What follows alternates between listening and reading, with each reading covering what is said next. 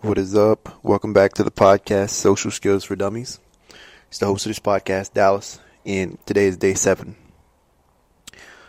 What I want to talk about today is I want to go over one of the primary abilities that you need to develop in order to have great social skills and charisma. Um, a lot of last year, one of the biggest things I talked about really the beginning of this year was who is it that's in the driver's seat?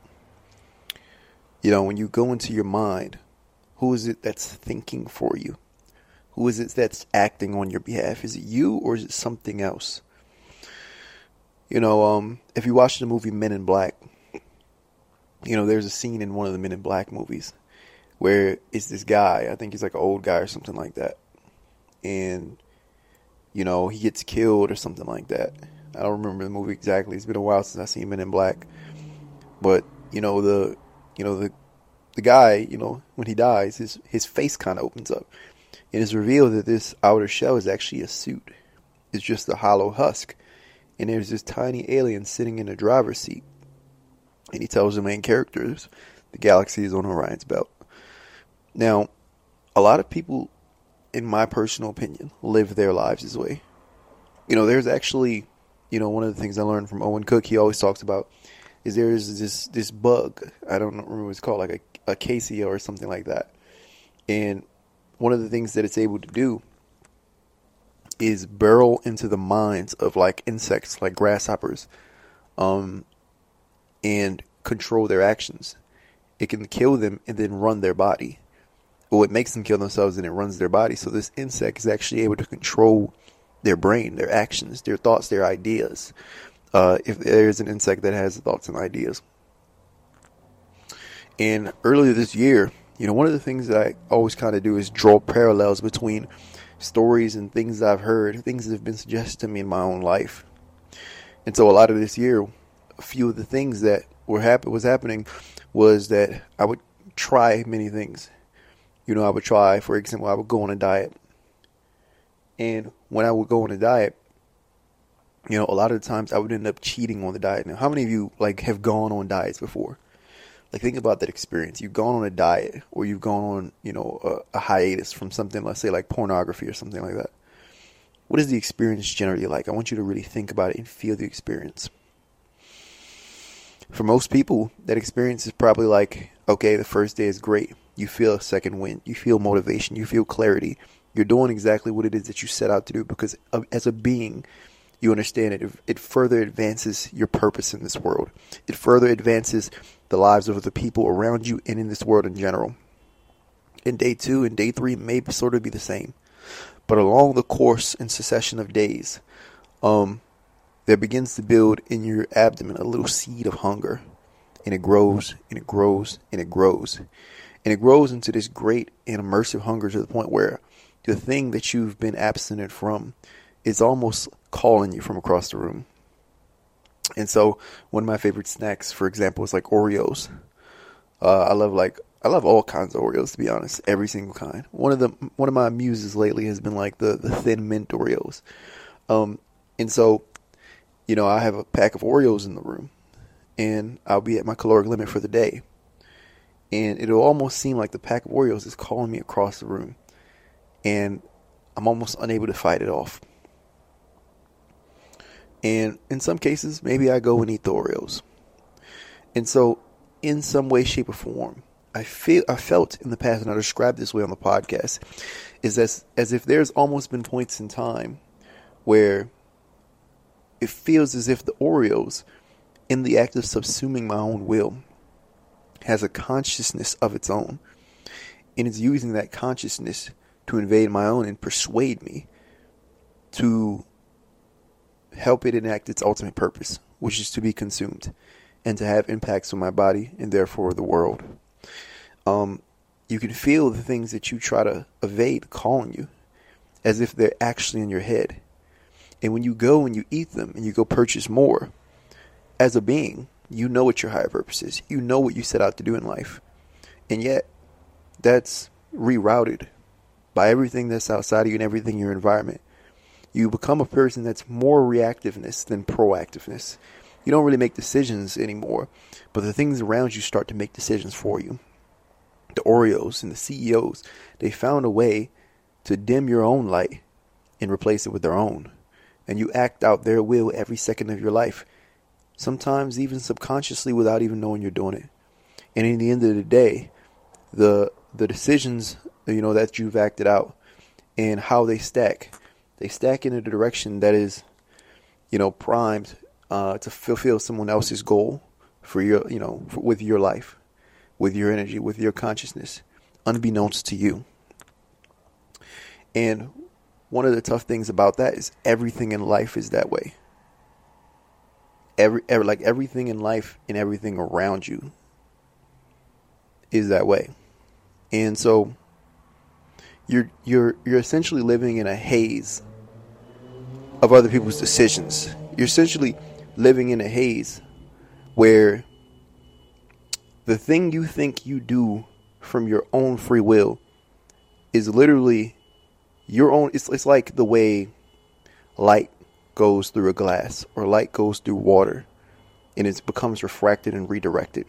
You have this intention. You're sending this beam outside of you, sending this energy outside of you, but it passes through this environment and the direction of your will is changed and it also it in, in the end because it hits a target other than what you suppose you will want to hit. Okay, and so it's like this beam of light. The beam of light is directed at a point of the wall, but you put like a mirror in front of it or a glass of water in front of it, and it never ends up making it there. You never end up making it to your goal. Your perceptions are bent and manipulated and turned in these ways that you can't even see. And so that was one of the mer- most primary ideas of last year. I remember, you know, um, before last year for me, it was around this time last year, around May, Juneish last year, when things began to pick up for the better. I described this dream a lot of times on the podcast, but I had, you know, um, in the prior months, you know, to May of last year was some of the hardest months of my life. You know, I was trying my best, gambling over and over and over again on this business and this, this idea of success that I wanted to be my life. You know, I seen these houses and these cars, and I was trying to build a business to fulfill those goals out of this neediness and hunger and desperation inside of me. And I was failing over and over and over again. And because of that, I went through what I would call a, um, what do you call it? A dark night of the soul you know, where I was just kind of lost in darkness and I didn't really have an identity. I didn't know who I was. And suddenly one night, you know, I had a dream that made everything click. And the dream was about, you know, my largest wound to this very day, my largest trauma to this very day. It was about, the, you know, the relationship between me and this girl that I love. Um, it was about my mother. It was about them leaving me, their opinions of me, and, and, and abandonment, and feeling like I was never good enough or deserving of love. It was my origin story, you know, how my own personal narcissism formed, um, and how it was just an act to kind of counterbalance everything that, you know, the, the lack of, of belief, the lack of validation, the lack of merit that I was assigned as a child and all the way through teenhood and early adulthood. You know, um, it was about, you know, my own avoidant style of attachment. And so I had this gaping wound in the dream. In the months prior to it, um, I had hit the bottom. It forced me to bottom out. And when I bottomed out, when I bottomed out, it had brought me to a place where I could cope with it. It had brought me to a place where the emotion had welled up from the surface from years of digging and digging and digging. And I finally found that truth. And the emotion came pouring out. I remember waking up from the dream and I was crying, crying, and crying and crying. I got in the shower and washed my face because I just couldn't stop crying. There were also dreams that I had earlier that year, you know, about a younger life, about freedom, about running around my grandmother's neighborhood and telling her I didn't want to go back to the life that I was living. I didn't want to wake up. And I remember waking up from that dream and I couldn't help but crying from that either. It was a lot of situations that year that revealed to me um, my stage of flight, my stage of battle. Um, and in those moments, you know, as they succeeded one another, it led me to a place where it was all released. A lot of it was released, a lot of it was shed. But I tell that story to say the other side of it. I remember the months following were some of the best months. Were they were the best months of my life. There were there there were no comparisons. They weren't some of the best months of my life. They were the best months of my life. I was routinely missing rent every single month. You know, I I'm tw- I was 25, didn't have a car, still don't. Um, even though I have a license, you know, um, some days I didn't have money to you know buy food. Um, some days I still don't. You know, um, you know, I was across the country, you know, from all my friends, all my family, all my parents. Um, you know, I was working this job probably 10 hours a day and really not making any money from it. You know, um, but somehow, some way, you know, I felt this overwhelming sense of clarity. I felt what can be best be, descri- be, be described by the term that I've learned this year, hypomania. I want you to look it up, hypomania. H Y P O M A N I A. It was un it was unreasonable and excessive amounts of joy that I just felt joy, freedom, and uh, acceptance. Um, and feeling that emotion just like wash over me like a wave in the body, like it felt to me like sometimes it would peak out and it would peak to the point where I would almost like I would have hot flashes and be dizzy just by the pure awesomeness of the sensory information I was experiencing. You know, I had a clarity come over me and everything just felt new. Everything just felt new and beautiful. That was that's that, that was one of the primary events that made me go on this big spiritual, whatever you want to call it, journey, health journey. Because that feeling, if this is the same life that I'm living now, like holy shit, like what of a what a what amount of life I've missed up until this point. And I remember that feeling washing over my body like a wave and just feeling like everything was brand new. I had never seen colors that bright. I had never seen details on a tree branch that vivid. It was all the most insane stuff that I ever seen in the world, I ever experienced. Earlier that year, you know, I had tried weed for the first time. Um, and weed, uh, for the first time was kind of like that experience, you know, except it was everything that weed was supposed to be. It was a clear experience. It wasn't an experience caused by drugs. It wasn't an experience that was like that had a dimness and a cloudiness to it, that had a a, a, a clumsiness to it. It was clear and it was sharp and it was beautiful. And alongside the changes that I experienced in my own psyche, you know, things had begun to unfold outside of me. You know, um, according to that, I had begun to see things that I hadn't seen before. Like, like almost overnight, almost everyone in my life I felt adored me instantly, admired me instantly, wanted to be my friend instantly.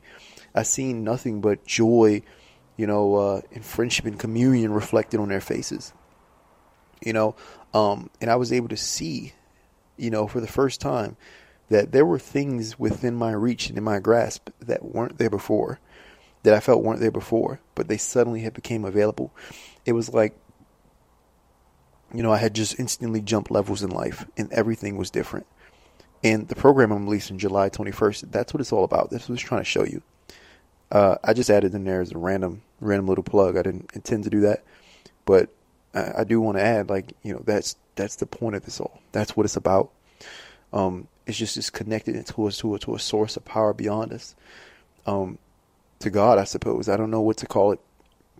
That a lot of us are missing out because we're buried underneath these waves of trauma, and so one of the things that it, it related to me is that I remember when I was young, uh, my, was a church in my family. They built a church, you know, and so all my family is really religious. Not really, really. Well, my grandmother and, you know, the older generation is really religious. Um, they go to church every Sunday and things like that. And my grandmother recounted to me many times when I was a kid the first time she ever had gotten the Holy Ghost, um, which is when you catch the Spirit of the Lord in our church. Um, and uh, she recounted that she went outside that night and the star, like everything felt new. She was she was born a new creature, is what she would say. Um, my grandma's still alive, so I suppose she still says it, but I haven't seen her in many many months. And she said the stars and everything had never been that way. They shined so bright and everything was beautiful. And she had almost like a clairvoyance, like she could see events happening before they happen. And, you know, ironically in my life, like you know, you know, and there's there's been times like when I was a kid, I used to, you know, like ah yeah, it sounds like far out there to me, and of course I believe her, it's my grandmother, but it sounded far out. I remember there was a time where I had a kidney stone, and I had to be rushed to the hospital in the middle of the night, And that night, my grandmother had a dream um, that, you know, I was in trouble. She called my mother to, to tell her to check on me um, and to look out for me. And that was one of those times that just was like it kind of solidified it for me. But first, it, was, like it had always been a question for me. Like like since I was a kid, it was just like like how is that possible? Ironically enough, like as of late, I've been kind of seeing things before they happen. Not like a visual, but like I would suppose something is going to happen, and then it would happen that same way. And uh, you know, it could be just dumb luck. Probably it's just dumb luck. I mean, I don't suppose anybody can really know the future. Maybe people can. I don't know, but I'm just recounting my experience, okay? Um, and so I remember like reflecting on her experience and, and aligning our experiences together and realizing that I had something kind of similar happen to me. And I don't know what it is in the force that moves through it. But for me, I would say one of the important things is it was like I was seeing the world for the first time and it was a paradise. And every movement and action and result that I reaped from the world at that time was of paradise. It was it, it was along, along the lines of what you would expect to happen in heaven. You know, all the fruits that I asked for were there and provided for me, just serendipitously, and I didn't really know how or why, but it was just it just absolutely just blew my mind. It was the most insane episode I ever had in the world in my life. You know, uh, and I say that to say this: you're living under a guise. You know, um, there's limitless amounts of guile in the world, deception, Machiavellianism, uh, implanted in the things you eat, implanting in your environment, and it is redirecting your light. It's subsuming your will, so that you're really unable to see the reality of things that are only a few feet away from you, that are right in your face. You know, socially, you are on fire. Socially, you are a superstar, but because your perception is bent by the thing by the things controlling it you can't see it. You know, there were many times during that year where, you know, me and the girl I loved, or love, me and this girl I love, we were in, you know, various arguments. We would go back and forth and back and forth and back and forth. And a lot of the arguments would start from my own defensiveness. You know, because I was this young guy and I was broke and I felt like lost and damaged and didn't have a future and I had this wound inside of me that I was unaware of entirely. You know, um, my perception colored each interaction, my self perception, my own ego. And because I thought that I, I assumed things about myself, I projected that assumption onto other people. And I assumed they thought things about me that weren't true. Not only on her, but on my environment and the people around me. I assumed they thought of me a particular type of way, and it colored all their actions and experiences. Even in psychology, it colors your entire life. They call it mood, con- a state congruent memory. So your past and the things that you've been through, you know, as you reflect on them, they change. Your perception of them, your emotions towards them change based on the mood you embody right now. And I remember feeling like the blinders had shifted and come off. And there was a lot more happiness and love and fruitfulness in every relationship where, you know, in places where I thought I hadn't any. And so, you know, uh, you can see and that's why, even with the last two episodes, I talk about sharpening the axe. I talk about bettering yourself. I talk about being. I talk about all these quote unquote spiritual or health based topics. Because one of the most powerful uh, tools that you have in social skills, social skills that you can have, is the ability to read people. Okay. And people, like reading people is, uh, is a complex idea.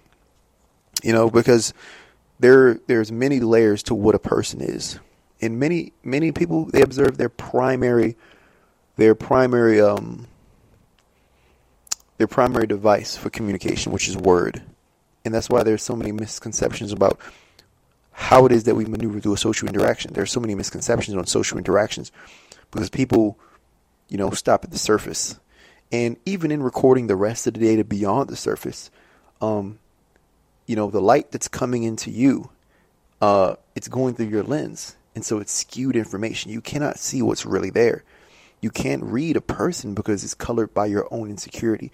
It's colored by your own trauma. It's colored by your own mis- misconceptions.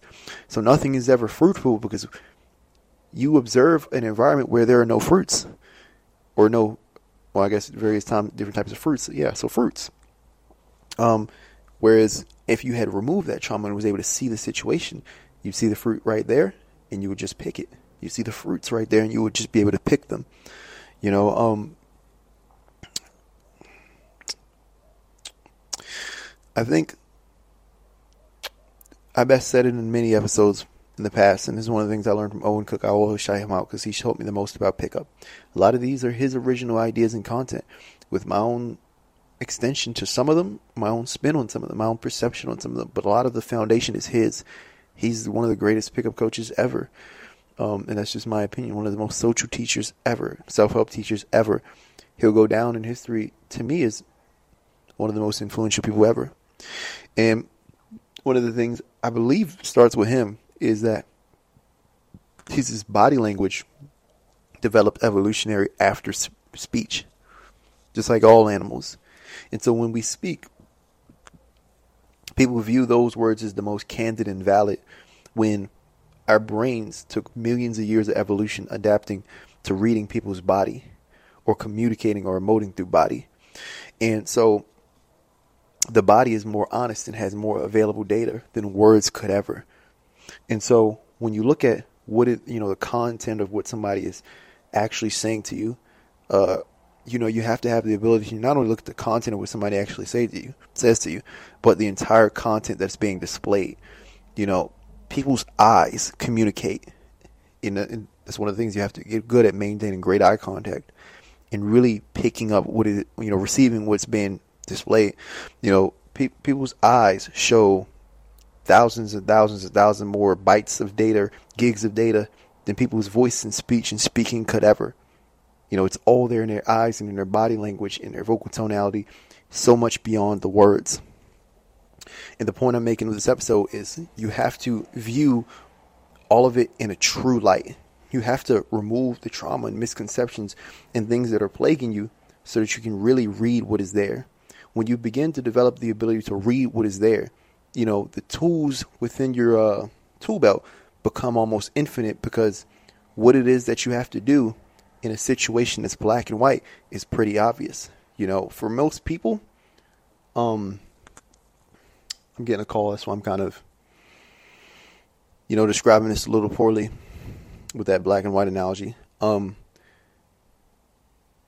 I'll say it like this. I'll say it in an obvious way. Most people in social situations, how people feel about you, when you can read it truly, and most of the time it is, if you're talking to somebody, it is attraction. It is love. It is friendship. It is communion.